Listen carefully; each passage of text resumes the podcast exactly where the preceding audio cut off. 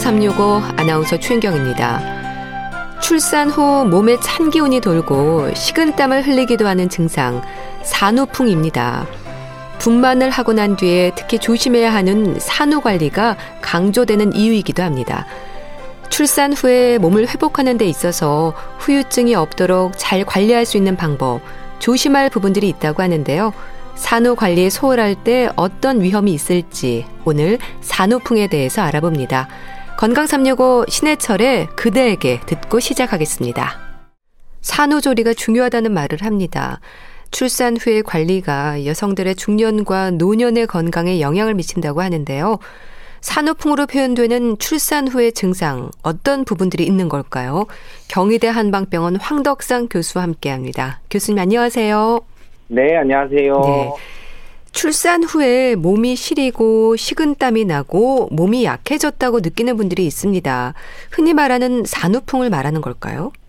네, 뭐 이런 증상 정도로 산후풍이라고 얘기는 하지는 않고요. 보통 어, 산후기라고 하는 우리 분만하시고 어, 한 6주 정도 기간 동안은 어, 임신 상태에서 있었던 뭐 각종 호르몬 변화가 다시 이제 돌아오고 또는 이제 뭐 관절이나 인대들이 좀 벌어지고 늘어났던 것들이 다시 수축하면서 회복을 하고 네. 또뭐 출혈도 있고 빈혈도 있고 이제 이런 여러 가지 상태 때문에 오게 되는 거가 되고요. 그러니까 회복기에 있는 그런 몸 상태가 되는데 뭐 엄밀하게 산욕기라고 하면은 이제 이런 것뿐만 아니라 뭐 통증이라든지 다른 전신 질환이라든지 또는 뭐 정신 신경 증상 또는 뭐 자율신경계통의 그런 이상 반응들 같이 여러 가지 증상들이 다 나타났을 때 산후풍이라고 이야기를 합니다. 네. 결국 이제 단순히 이제 그런 산후에 몸이 시리고 식은땀 나고 몸이 약해졌다는 것은 어떻게 보면 이제 출산하고 나서의 그런 우리가 기혈이 허해져 있는 그런 몸의 특성을 반영하기 때문에 잘 회복하실 수도 있고 또 그런 그 과정 동안 또 다른 문제가 생기면 산후풍으로 또 발전할 수도 있는 거죠. 예.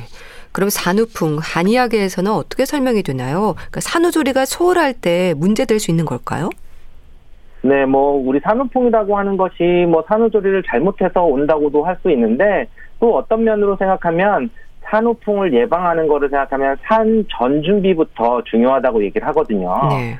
결국 이제 뭐 출산하고 나서 요즘엔 뭐 산후조리원 가서 산후조리도 잘 되지만 기본적으로 이제 산모가 갖고 있는 그런 뭐 근육량이라든지 체력이라든지 이런 것들이 튼튼하지 않다 그러면은 나는 조리를 열심히 한다고 했는데도 산후풍이 생기는 증상들이 있거든요. 음.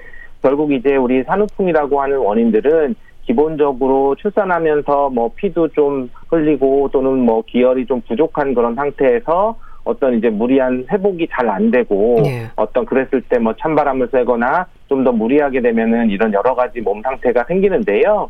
결국은 우리가 이제 산후풍에 있어서는 우리 특히 구조적으로 골반이나 인대들의 어떤 구조가 바뀌게 되기 때문에 그런 것의 위치의 변화들 때문에 관절이나 이런 통증들이 오게 되고 그 통증이 심해지면 이 감각 이상으로 같이 느껴지거든요. 어떤 분들은 뭐 이게 손목이나 이런 게뭐 통증이 아프다고도 하지만 또는 시리다고도 하고 네. 저리다고도 하는 여러 가지 그런 통증의 그런 양상들을 다르게 느낄 수 있는 것도 산후풍의 증상이고 또 한의학은 또 이런 곳에 기반으로 나타날 수 있는 게 기본적으로 기운도 부족하고 또는 이제 그런 혈액이 좀 잘 돌지 않고 나, 나가야 되는 그런 혈액 순환이 돼야 되는 것들이 안 되는 어혈이라고 하는 개념이 또 산후풍을 유발하는 그런 가장 큰 원인으로 보기도 하고 또는 피가 부족한 혈어 상태가 되는 것들도 산후풍의 원인으로 그렇게 보고 있습니다. 네.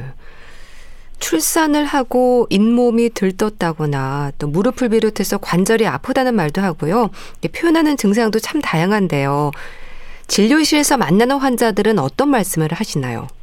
그렇죠. 뭐 가장 이제 산후풍에 힘들어 하시는 부분이 시리고 춥다 이런 얘기거든요. 음, 시리고 춥다. 시리고 춥다. 그러니까 이제 시리다는 증상들이 분명히 이제 뭐 어떤 바람이 불거나 외부에 나갔을 때 시린 게 아니라 분명히 이렇게 밀폐되어 있는 공간에서 뭐 온도도 이제 따뜻하게 한 상태에서 뭐 우리 뭐 무릎에서 뭐 바람이 정말 나온다 또는 뭐 얼음을 댄것 같다 이렇게 표현을 하시는 분들도 있고요. 또 그렇게 시린데 오히려 그런 것들을 따뜻하게 하고 또는 움직이면은 또 이렇게 아프고 뭐 애리고 뭐 찌르는 것 같다 이런 얘기를 하는 정도로 표현을 하십니다. 네. 결국 이것도 어떤 감각 이상이 되면서 또는 이제 통증이 하나 그리고 이제 그런 통증이 느껴질 때마다 너무 과 긴장되면서 또 불안하신 거죠. 그러면서 뭐 땀도 막 줄줄줄 흐르고 그것 때문에 또 기운은 또 나고 또 온도를 조절하는 게 힘드니까 또 옷은 계속 젖어서 또 옷을 갈아입었는데 또 땀을 흘리면 또 젖으니까 시리고 아프고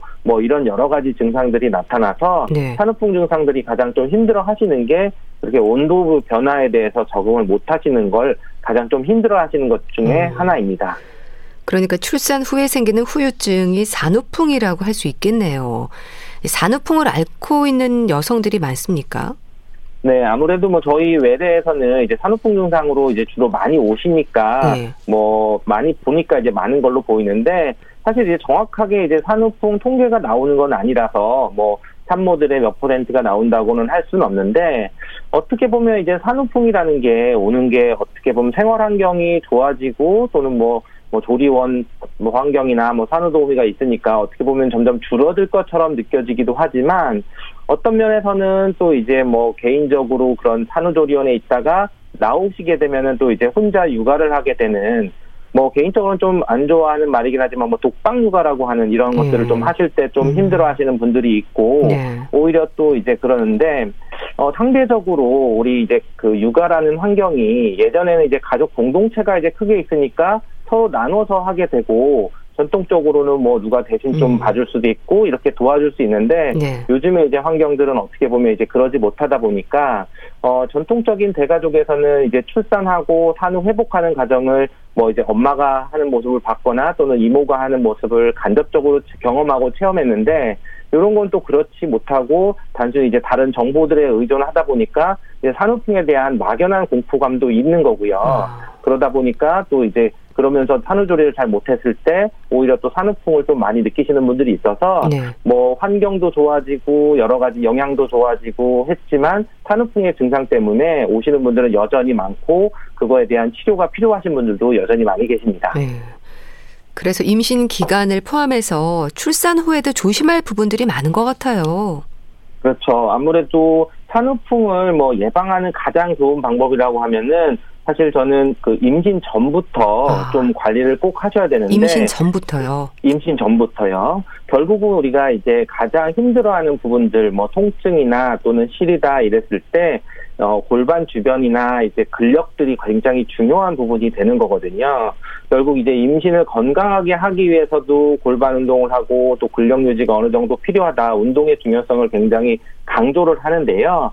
결국 이제 그런 부분들이 좀 좋은 분들은 어, 임신도 좀 유리하고 그리고 분만 과정에서도 굉장히 이제 순산을 하시는 경우 그리고 또 이제 분만하고 나서도 회복되는 게 굉장히 빠른 분들이 많이 있습니다. 네. 그래서 이제 나이랑 무관하게 나이가 많으셨던 분인데 초산인 분들인데도 오히려 이제 평소에 운동을 좀 꾸준히 하시고 근력이 좋으셨던 분들은 산후조리를 굉장히 좀 짧은 기간 어. 또는 뭐 어떤 분 저희 오셨던 분 중에는 뭐 첫째 둘째는 아예 안 오시고 네. 뭐 셋째쯤 되니까 이제 좀 산후풍 증상 때문에 힘들다고 오신 분이 있는데 회복이 굉장히 잘 되는데 그분이 보면은 평소에도 운동을 굉장히 많이 하시고 아. 근력이 좋은 분을 확인을 했었거든요.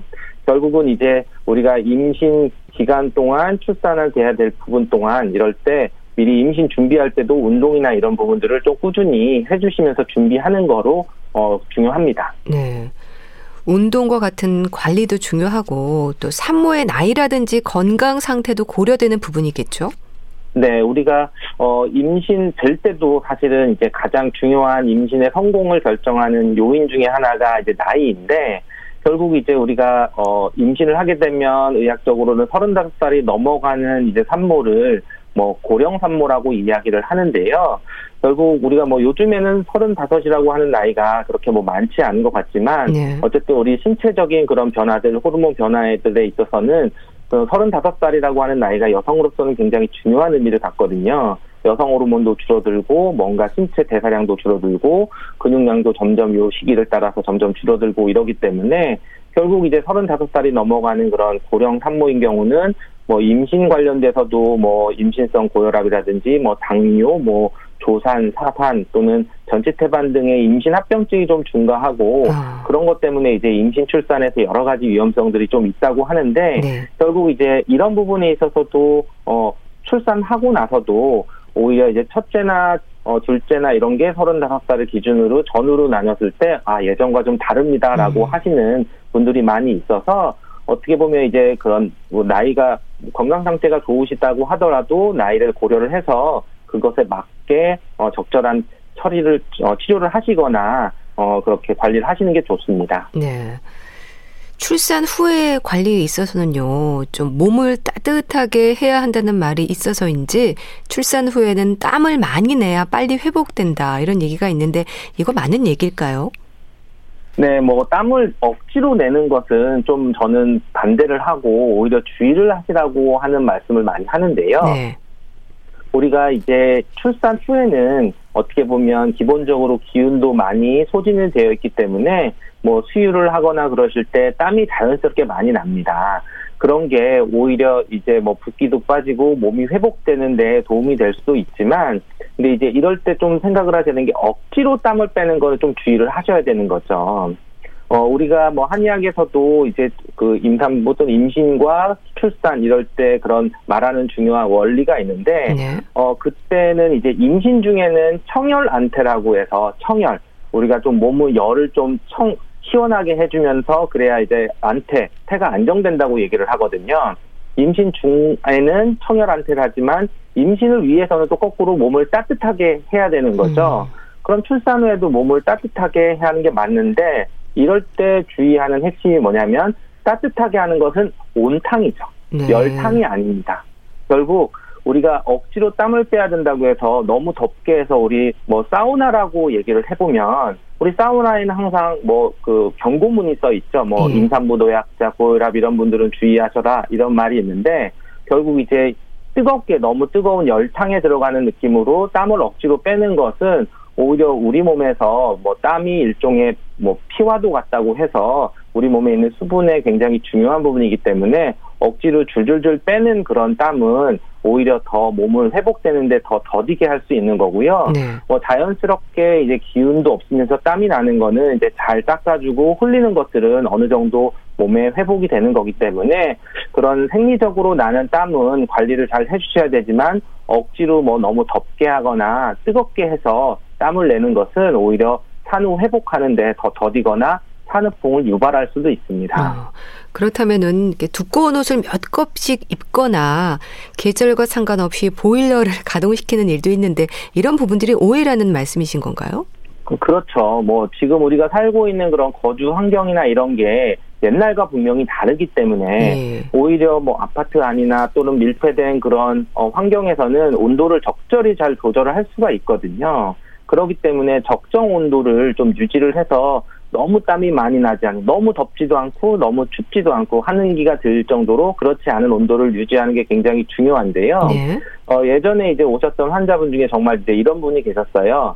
여름에도 이렇게 뭐 정말 땀을 빼야 된다 이런 것 때문에 그, 그 아기를 그 보는 그 집에 보일러를 켜고 지나다 음. 보니까 어, 뭐 육아 때문에 오셨던 그런 뭐 장인 장모님 또는 뭐 남편까지 다 땀띠가 나가지고 예. 또는 이제 심지어는 뭐 그 갓난아기까지 땀띠가 어, 나니까 그런 경우 오히려 많았어요. 그렇죠. 예. 그러다 보니까 아기는 이제 뭐 보채고 울고 뭐 잠도 잘 못 자고 음. 굉장히 땀띠 때문에 가렵고 그러는데 그 관리를 못하면서 억지로 그걸 참고 있다가 오셨는데 아 그럴 필요는 없고 오히려 좀 시원하게 하시는 게 회복에 잘 도움이 됩니다 했더니 네. 바로 같이 이제 왔던 그런 남편 얼굴이 환해지더라고요. 음. 결국은 그런 부분들은 너무 오해이고 우리가 적정 온도를 유지를 하시는 게 훨씬 쾌적하고 몸을 회복하는데도 더 도움이 됩니다. 네.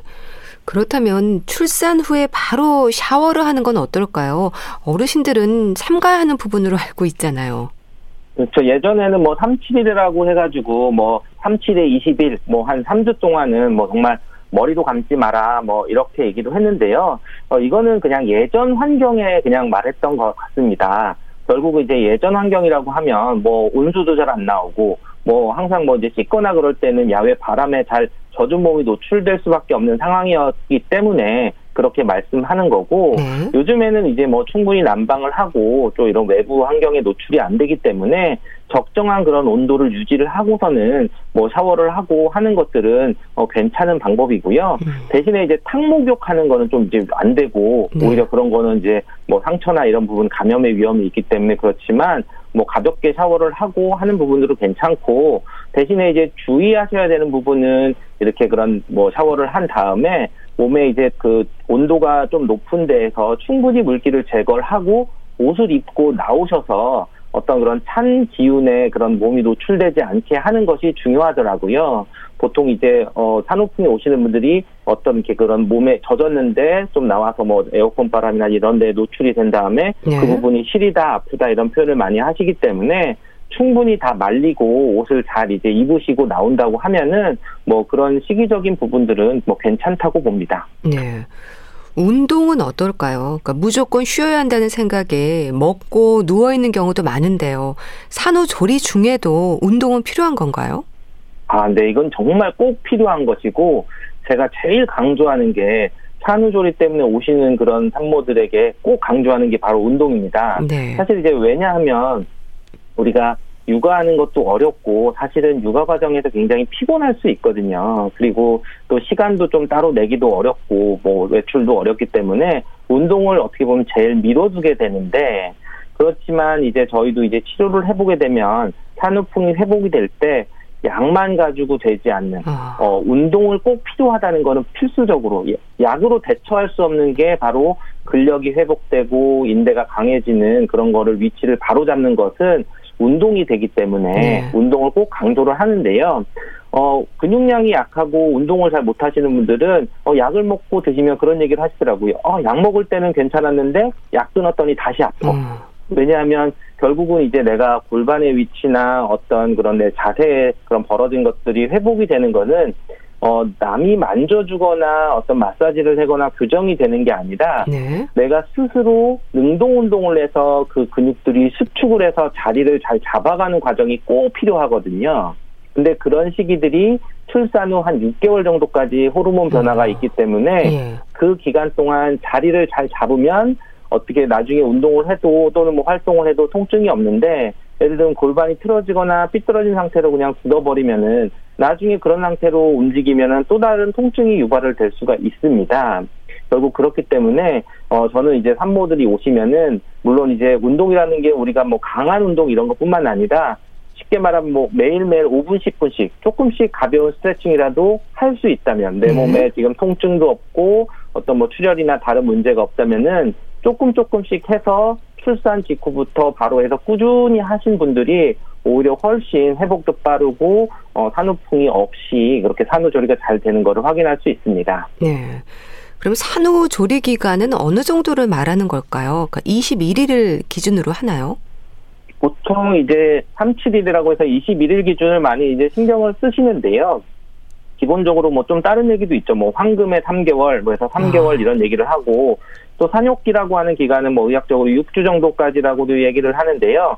저는 이제 3개월, 6개월을 꼭 강조를 합니다. 3개월, 6개월. 3개월, 6개월. 우리가 뭐 3개월이 보통 이제 뭐 한 100일 정도 되는 시기인데 사실 이제 잘뭐 출산하시고 100일 정도 이제 육아를 관, 관, 그, 지내보신 분들은 아시지만 그때 되면은 이제 그 아기도 굉장히 뭐 잠도 좀 나아지고 어떻게 보면 생활도 익숙해지고 좀 여유가 생기는 기간들이 좀 되고 뭐 여러 가지 회복들이 빨라지는 바로 3개월까지는 내 몸의 체력 회복 기간이 되는 어, 거고요. 네. 그리고 3에서 6개월 사이는 아직 이제 골반을 좀 이렇게 튼튼하게 해주거나 딱딱하게 자리를 잡게 해준 호르몬들이 좀 그 변화가 아직은 있는 상태이기 때문에 골반을 좀 회복시켜 줄 수 있는 그런 그, 그, 마, 마감할 수 있는 그런 기한이 이제 6개월까지라고 보거든요. 네. 그러면은 결국은 체력을 먼저 회복한 3개월까지부터 6개월까지는 운동이나 이런 부분을 좀 더 적극적으로 해서 체형을 회복시켜주는 기간.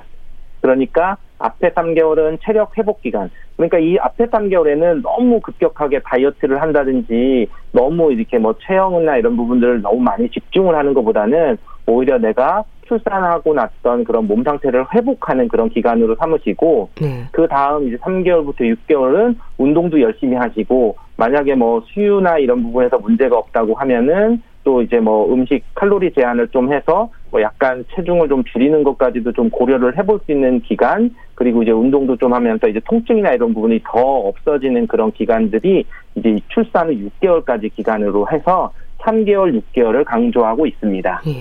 그러니까 나중에 산후풍으로 고생하지 않으시려면 6개월까지는 일단 관리를 좀 철저하게 하셔야겠네요. 맞습니다. 그러니까 6개월까지 약간 방심하시면 안 되고 음. 어떻게 보면 이제 약간 방심하셨다가 제일 좀 힘들어하시는 분들이 이제 경산부인 경우도 이렇게 어, 둘째나 셋째이신 분들은 출산 직후는 좀 잘 지냈는데 오히려 이제 점점 이제 살이 다 빠졌다가 음. 나중에 이제 후반기 때 오히려 더 힘들어지면서 그때 다시 살이 찌거나 뭐 통증이 생기거나 그러면은 오히려 좀 더 치료 기간들이 길어지는 분들도 있습니다. 네.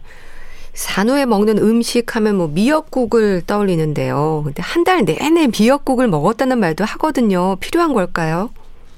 네, 물론 뭐 미역국이 굉장히 뭐 산모에게 도움이 되는 영양분도 많고 뭐 칼슘도 있고 뭐 요오드 성분도 있고 해서 여러 가지 기혈 순환도 좋고 회복이 되는데 좋은 성분들이 가지고 있는 건 많지만 예. 어 저는 오히려 좀 골고루 드시는 부분들을 좀 더 강조를 하는데요.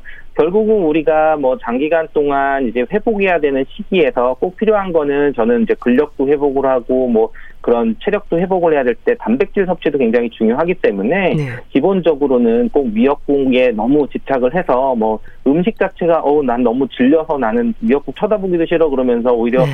어뭐 거꾸로 다이어트를 하게 되는 분들이 있는데 네. 오히려 그러지 말고 차라리 이제 충분히 영양 섭취가 잘 되게 내가 땡기는 음식 대신에 뭐 우리가 수유할 때 너무 맵거나 짜거나 뭐 자극적인 거나 또는 이제 그런 너무 즉석 요리나 이런 부분들의 것들만 좀 피한다고 하면은 오히려 좀 골고루 드시는 것을 좀 더 강조하는 편입니다. 네. 또 빨래라든지 집안일에 있어서 조심할 부분들도 있지 않나요? 관절 건강을 위해서도 그렇고요. 그렇죠.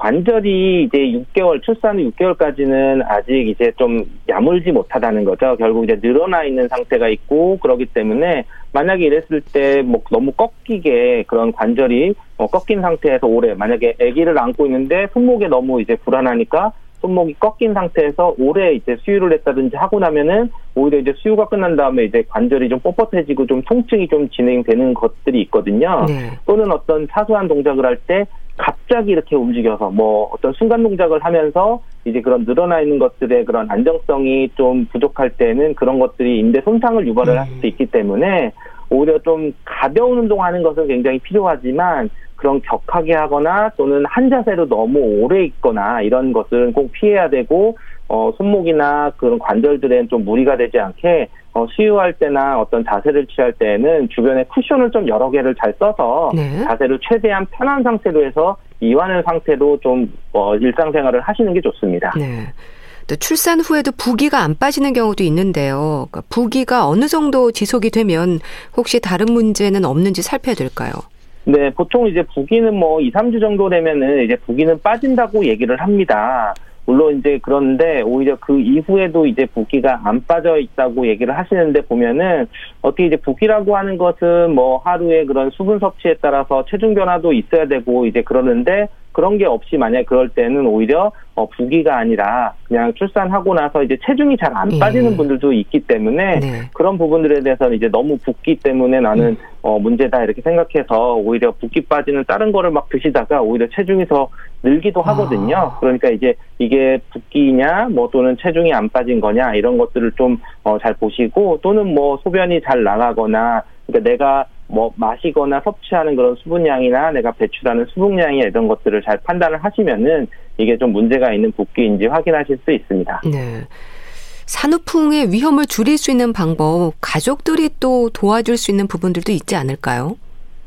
네, 처음에도 말씀드렸지만 이제 산후풍이라고 하는 것이 결국 이제 어떻게 보면 혼자서 내가 어, 오랫동안 아기를 육아를 전담하다 보면은 육체적으로도 문제가 있지만 사실은 심리적으로 굉장히 큰 부담이 될 수도 있거든요.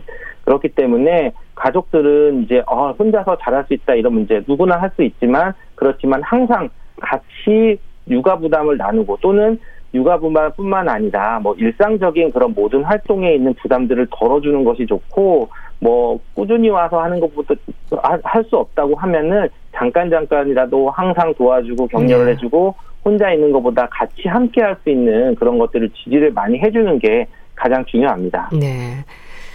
산후풍 예방을 위한 의식주의 문제들을 살펴볼 필요가 있을 것 같은데요. 출산을 앞두고 있는 임신부들에게 좀 도움이 되는 말 해주신다면요. 네, 우리가 출산할 때는 결국 가장 중요한 건 근력 회복이 가장 적절히 잘 되는 것은 능동 운동이 꼭 필요한 거고 네. 그리고 먹는 거에 있어서는 어떤 어, 한 음식을 너무 해서 내 식욕이나 이런 걸 떨어뜨리는 것보다는 골고루 이렇게 드시는 부분들이 좋고 만약에 뭐 임신 중에 드셨 못 드셨던 그런 음식들을 뭐 갑자기 너무 먹거나 하면은 오히려 또 더 나쁜 문제들이 생길 수 있기 때문에 조금 그런 회복되는 산욕기 기간 동안은 조심하면서 회복을 하는 게 산후조리의 올바른 방법일 수 있습니다. 네, 알겠습니다. 자, 오늘은 산후풍에 대해서 알아봤는데요. 경희대 한방병원 황덕상 교수와 함께 했습니다. 말씀 잘 들었습니다. 감사합니다. 감사합니다.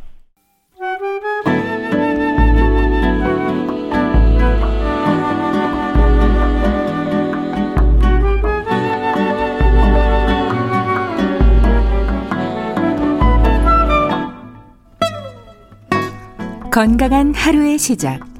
KBS 라디오 건강 365. 최윤경 아나운서의 진행입니다.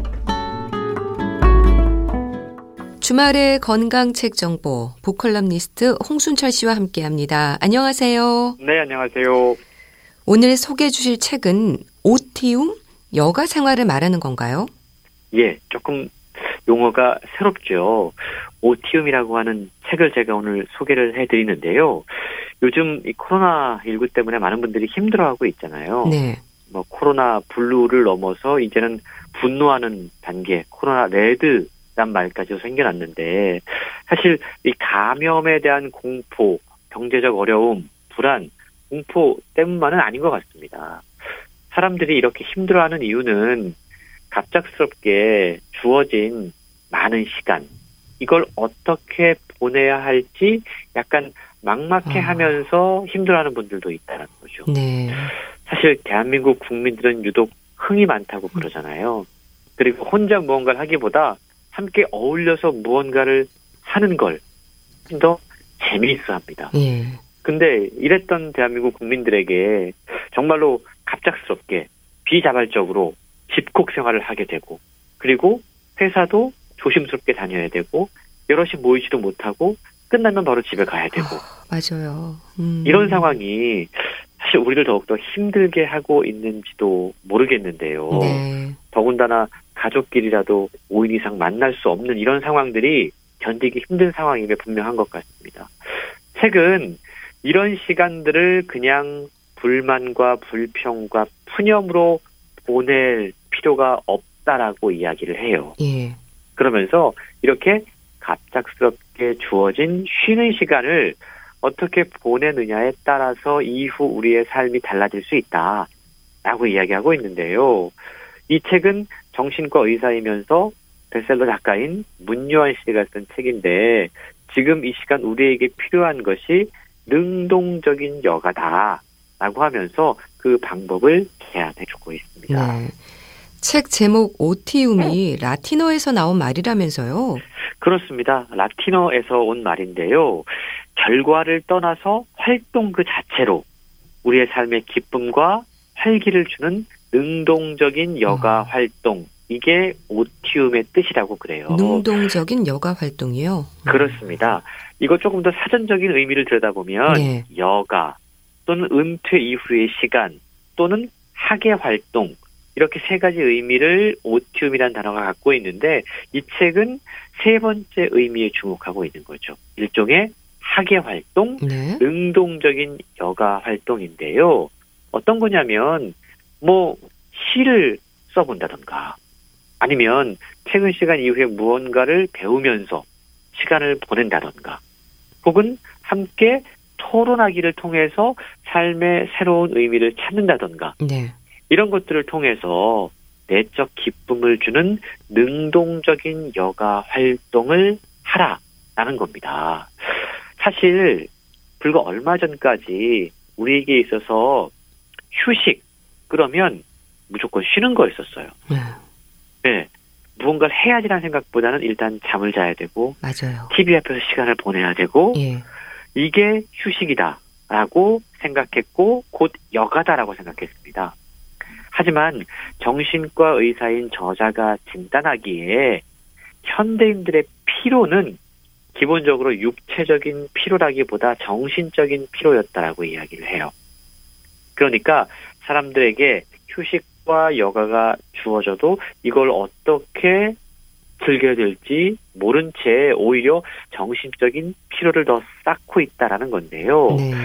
저자 역시도 오랜 시간 정신과 의원을 운영하다가 번아웃 증상을 경험했다고 그럽니다. 2014년에 안식년 여행을 계기로 자신도 삶의 전환을 맞이하게 됐는데 임상 의사의 역할을 정리하고 지금은 성장 심리학자라는 새로운 정체성으로 글을 쓰고 연구를 하고 있는데요. 네. 철학, 인문학, 심리학 여기에 의학을 통합해서 자기 돌봄이라고 하는 키워드를 제시를 하고 자기 있어요. 돌봄이요. 음. 예. 이 자기 돌봄이라고 하는 건 스스로를 챙기면서 행복에 다가가는 심리적인 발전 단계인데요. 전작인 이제 몸을 챙깁니다라고 하는 책을 통해서 mindfulness, 마음 챙김과 함께 bodyfulness, 몸 챙김의 중요성을 강조를 했는데 네. 어찌 보면 이 책을 통해서 이 몸 챙김의 구체적인 방법들을 소개해주고 있는 것이죠. 네. 몇 년 전부터 work-life balance, 그러니까 워라밸이라고 해서 삶의 균형이 강조가 되고 있는데요. 책에서 말하는 이 능동적 여가 활동과는 조금 다른 의미를 생각해야 할까요? 그렇습니다. 사실 요즘 보면 과거에 비해서 노동 시장 시간이 점점 짧아지고 있거든요. 예. 그 말은 여가 시간이 길어지고 있다라는 거예요. 실제로 통계청이 발표한 2019 한국의 사회 지표에 따르면 2019년 주당 근로자의 평균 근로 시간이 임금 근로자 35.9시간, 비임금 근로자 46.8시간. 이게 전년보다도 각각 0.7시간, 0.3시간 줄었다라는 거거든요. 예. 재밌는 건 여가 시간은 늘었는데 삶의 만족감을 느끼는 사람들의 비율도 함께 줄었다라는 아, 거예요. 그렇군요. 그러니까 왜 쉬는 시간이 늘어나고 있는데 그럼에도 불구하고 많은 사람들은 더 행복하지 않다고 느끼는 걸까? 그러니까 여가 시간 자체의 증가가 행복을 담보하지 않는다라는 것을 보여준다라는 거죠. 네. 시간의 문제가 아니고 질의 문제라는 겁니다. 진정한 여가는 단순히 쉬는 시간이 아니라 좋아하는 것을 즐기는 시간이다라고 책은 이야기하고 있는데요. 좋아하는 것을 즐기는 시간이다. 예. 그렇습니다. 그게 바로 오티움이다라고 이야기하고 있는 거죠. 네. 나는 지금 어떠한 몰입하는 활동을 하고 있느냐, 나는 지금 무언가를 배우면서 어떠한 기쁨을 느끼고 있느냐, 이런 것들을 통해서 오티움이 가능하다라는 겁니다. 정신과 의사로서 오랜 시간 동안 행복의 본질에 대해서 진지하게 고민해왔던 저자는 사람들을 만날 때마다 여가를 주제로 깊은 이야기들을 많이 나누었다고 그래요. 네. 재밌는 건 사람들에게 여가에 대한 질문을 던지면 뭐 딱히 음. TV 시청을 빼고 여가 활동이라고 할 만한 게 없는 사람들이 아, 대부분이었다라는 거죠. 그렇군요. 능동적인 여가 활동이라고 하는 건 내 마음과 영혼이 기쁠 만큼 순수하게 무언가에 몰입하는 그런 시간을 갖는 건데 그리고 그것이 행복의 핵심인데 의외로 많은 사람들이 그런 행복을 누리는 경우가 별로 없더라는 겁니다. 네. 이렇게 이야기하면 뭐 취미 활동 하라는 거네라고 생각할 수 있을 것 같아요. 그런데 책은 오티움은 우리가 일방적으로 생각하는 어떤 취미의 개념과는 조금 다르다라고 설명하고 있는데요. 그냥 무언가를 즐기는 것보다 봉사, 공부, 운동 혹은 어떤 영적인 활동까지도 오티움에 포함될 수 있다라는 겁니다. 네. 그러니까 일에 몰두하는 시간, 그 시간 외에 무언가 그 활동 자체로 즐거움을 느낄 수 있고 꾸준히 할 수 있고 점차 그 배움의 깊이를 갖춰갈 수 있다면 모두 오티움의 영역이 될 수 있다라는 건데요. 네. 이런 의미에서 책은 오티움이야말로 자기 치유제이면서 최고의 면역력 강화 활동이 될 수 있다라고 설명하고 있습니다. 네. 나이 들수록 건강한 중년과 노년을 보내기 위해서도 또 기쁨과 활력을 주는 여가 활동이 반드시 필요할 것 같은데요.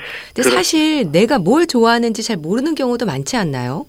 그걸 탐구하는 과정도 분명히 필요하죠. 예. 그것도 오티움의 일환이라고 하는 건데요. 아, 우리가 중년의 위기라고 하는 게 있지 않습니까? 사실 사람들에게 이게 반드시 찾아오게 돼 있거든요. 그런데 젊은 시절에 정말로 활발하게 활동하고 뭔가 대단한 업적을 이룬 사람들도 중년이 되면 삶의 허망함에서 헤매는 경우가 많이 있습니다. 네. 중년의 위기. 예. 예. 저자는 임상 경험을 통해서 만나본 사람들 가운데 의외로 중년의 위기를 잘 넘어서는 사람들이 있더라. 아. 그 비결이 무엇일까에 대해서 연구했다고 그래요. 네. 그리고 책을 통해 비결을 이야기를 하고 있는데 그런 사람들의 특징은 어느 순간 삶의 외부를 꾸미는 것에서 벗어나서 삶의 내부를 가꾸는데 치중하는 경향이 있음을 발견했다고 합니다. 꾸밈에서 가꿈으로 삶의 방식이 바뀌는 건데요. 네. 우리가 무언가 꾸민다라고 하는 건 사실 약간 부족한 것을 음. 좀 이렇게 치장하는 겁니다. 네. 지어내는 거예요. 어찌 보면 안은 달라지지 않은데 겉만 좀 바뀌는 것을 의미합니다. 인생의 전반전 동안 누군가에게 예쁘게 보이기 위해서 괜찮은 사람으로 보이기 위해서 유능한 사람으로 인정받기 위해서 물속에서 끊임없이 갈퀴질을 하는 백조처럼 살아온 분들이 많이 계신데 네. 어느 순간 그러한 꾸밈이 부질없고 아. 자신의 삶에 집중하는 게 중요하다는 자각이 피어날 때가 있습니다. 네. 이때부터 내면을 가꾸는 일이 필요하고 책은 그것이 바로 오티움을 통해서 가능하다라고 설명하고 있는데요. 우리가 요즘 뭐 나나랜드라고 하는 신조어가 생길 만큼 많은 사람들이 나에 집중하고 있어요. 네. 나를 중요하게 생각하고 있는데 저자는 정작 그 내면을 들여다보면 음. 너무나 빈약하다라고 이야기합니다. 그렇네요. 온전한 나를 발견하고 나를 특, 특징을 지을 수 있는 내용물로 채워야 하는데 그것이 바로 오티움을 통해 가능하고 오히려 중년 이후에 그러한 활동들을 강하게 하는 사람들이 건강한 중년과 노년을 맞이할 수 있다라고 설명하고 있는 것이죠. 네. 그렇다면 어떻게 하면 나만의 오티움을 찾을 수 있을까요? 일단 좋아하는 일을 발견하는 게 중요할 것 같긴 한데요. 그렇습니다. 일단 오티움은요 좋아서 하는 활동을 의미를 해요. 예.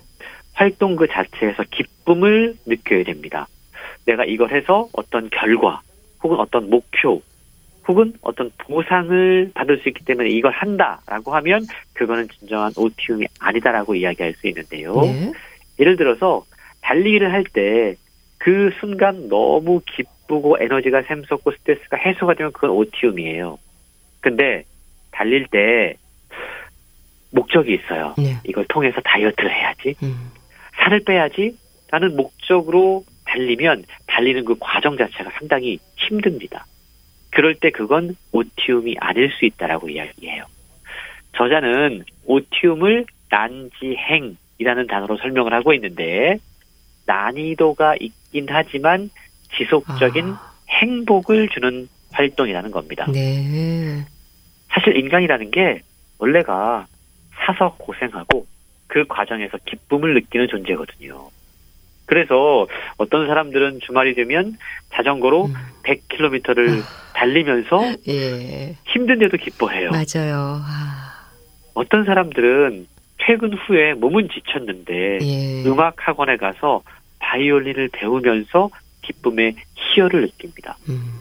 어떤 분들은 가족이 입는 옷을 직접 만들면서 기뻐하고 또 어떤 분들은 주말마다 유기동물 보호센터에 가서 자원봉사를 하면서 기뻐합니다. 네.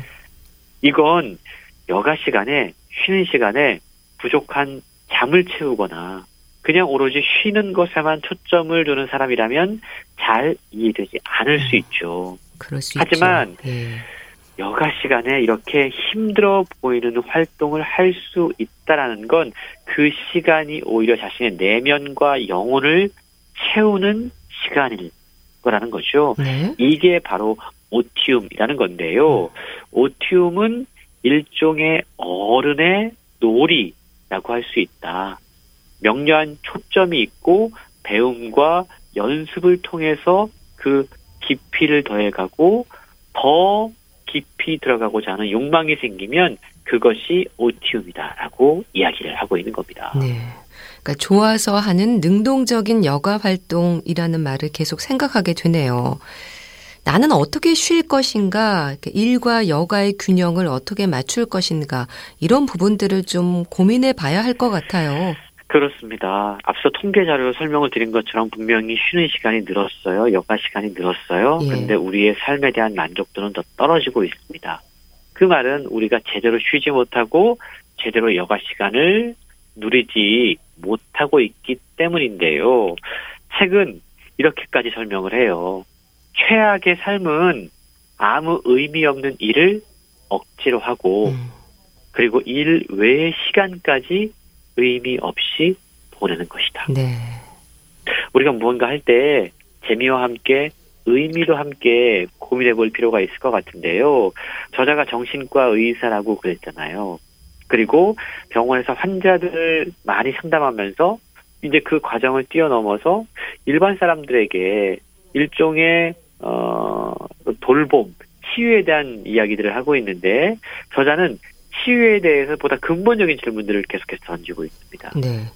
우울증, 불안 증세, 공황 장애, 자살 충동 이게 사실은 현대인들을 괴롭히는 정말로 심각한 마음의 질병들인데 이 병들이 왜 생겨나는지 근본적인 이유를 탐구해 보고 싶었다고 그래요. 어, 그리고 그 이유를 찾았고 그것들을 치유하기 위한 방법은 예. 먼저 이유는 무기력입니다. 무기력. 사람들이 아, 삶에 재미가 없으니까 우울증도 생기고 불안 증세도 생기고 공황 증세도 생기는 거예요. 네. 그래서 저자는 이러한 다양한 마음의 질병을 치유하는 근본적인 해결책은 삶의 활기를 음, 되찾게 해주는 것이다. 네. 라고 알려주고 있는데요. 결국 치유라고 하는 건 약을 처방하고 사람들에게 상담을 통해서 어떤 메시지를 위안을 주는 것보다 그 사람들에게 다시 살아있음을 느끼게 해주는 것이다. 사람들에게 활력을 되찾게 해주는 것이다. 예. 인생이 재미있다라고 느끼게 해주는 것이다. 라고 설명하고 있는데 그런 관점에서 이 책은 오티움을 통해서 자신만의 재미와 의미를 찾고 인생의 시열과 기쁨을 찾아라고 이야기해요. 네. 그리고 결국 그것이 진정한 치유의 길이다라고 설명하고 있습니다. 네. 그런 의미에서 이 책을 읽은 홍순철 씨의 오티움, 기쁘고 능동적인 여가 활동은 뭔가요? 제가 이쯤에서 독서라고 설- 얘기를 드리면 별로 탐탁지 않아 하시겠죠? 근데 정말 즐겁게 하시잖아요. 예, 저도 즐겁게 하고 사실 이렇게 방송을 통해서 또 이 청취자분들에게 재미있는 제가 재미있게 읽은 책을 설명해 드리고 예. 이때 저는 정말 약간 음. 이 삶의 기쁨과 희열을 느끼는 것 같아요. 네. 그런 면에서 보면 저에게서 이러한 바- 음. 방송 활동 그리고 책 읽는 독서 행위가 정말 오티움이 아닐까 이런 생각을 해보게 됩니다. 네. 앞으로도 좋은 책 많이 소개해 주세요. 저도 좀 깊이 생각을 해 봐야겠습니다. 자, 건강책 정보 오티움 소개해 주셨는데요. 북컬럼니스트 홍순철 씨와 함께 했습니다. 감사합니다. 네, 고맙습니다. 이지형의 빰빰빰 보내드리면서 인사드릴게요. 건강365 아나운서 최인경이었습니다. 고맙습니다.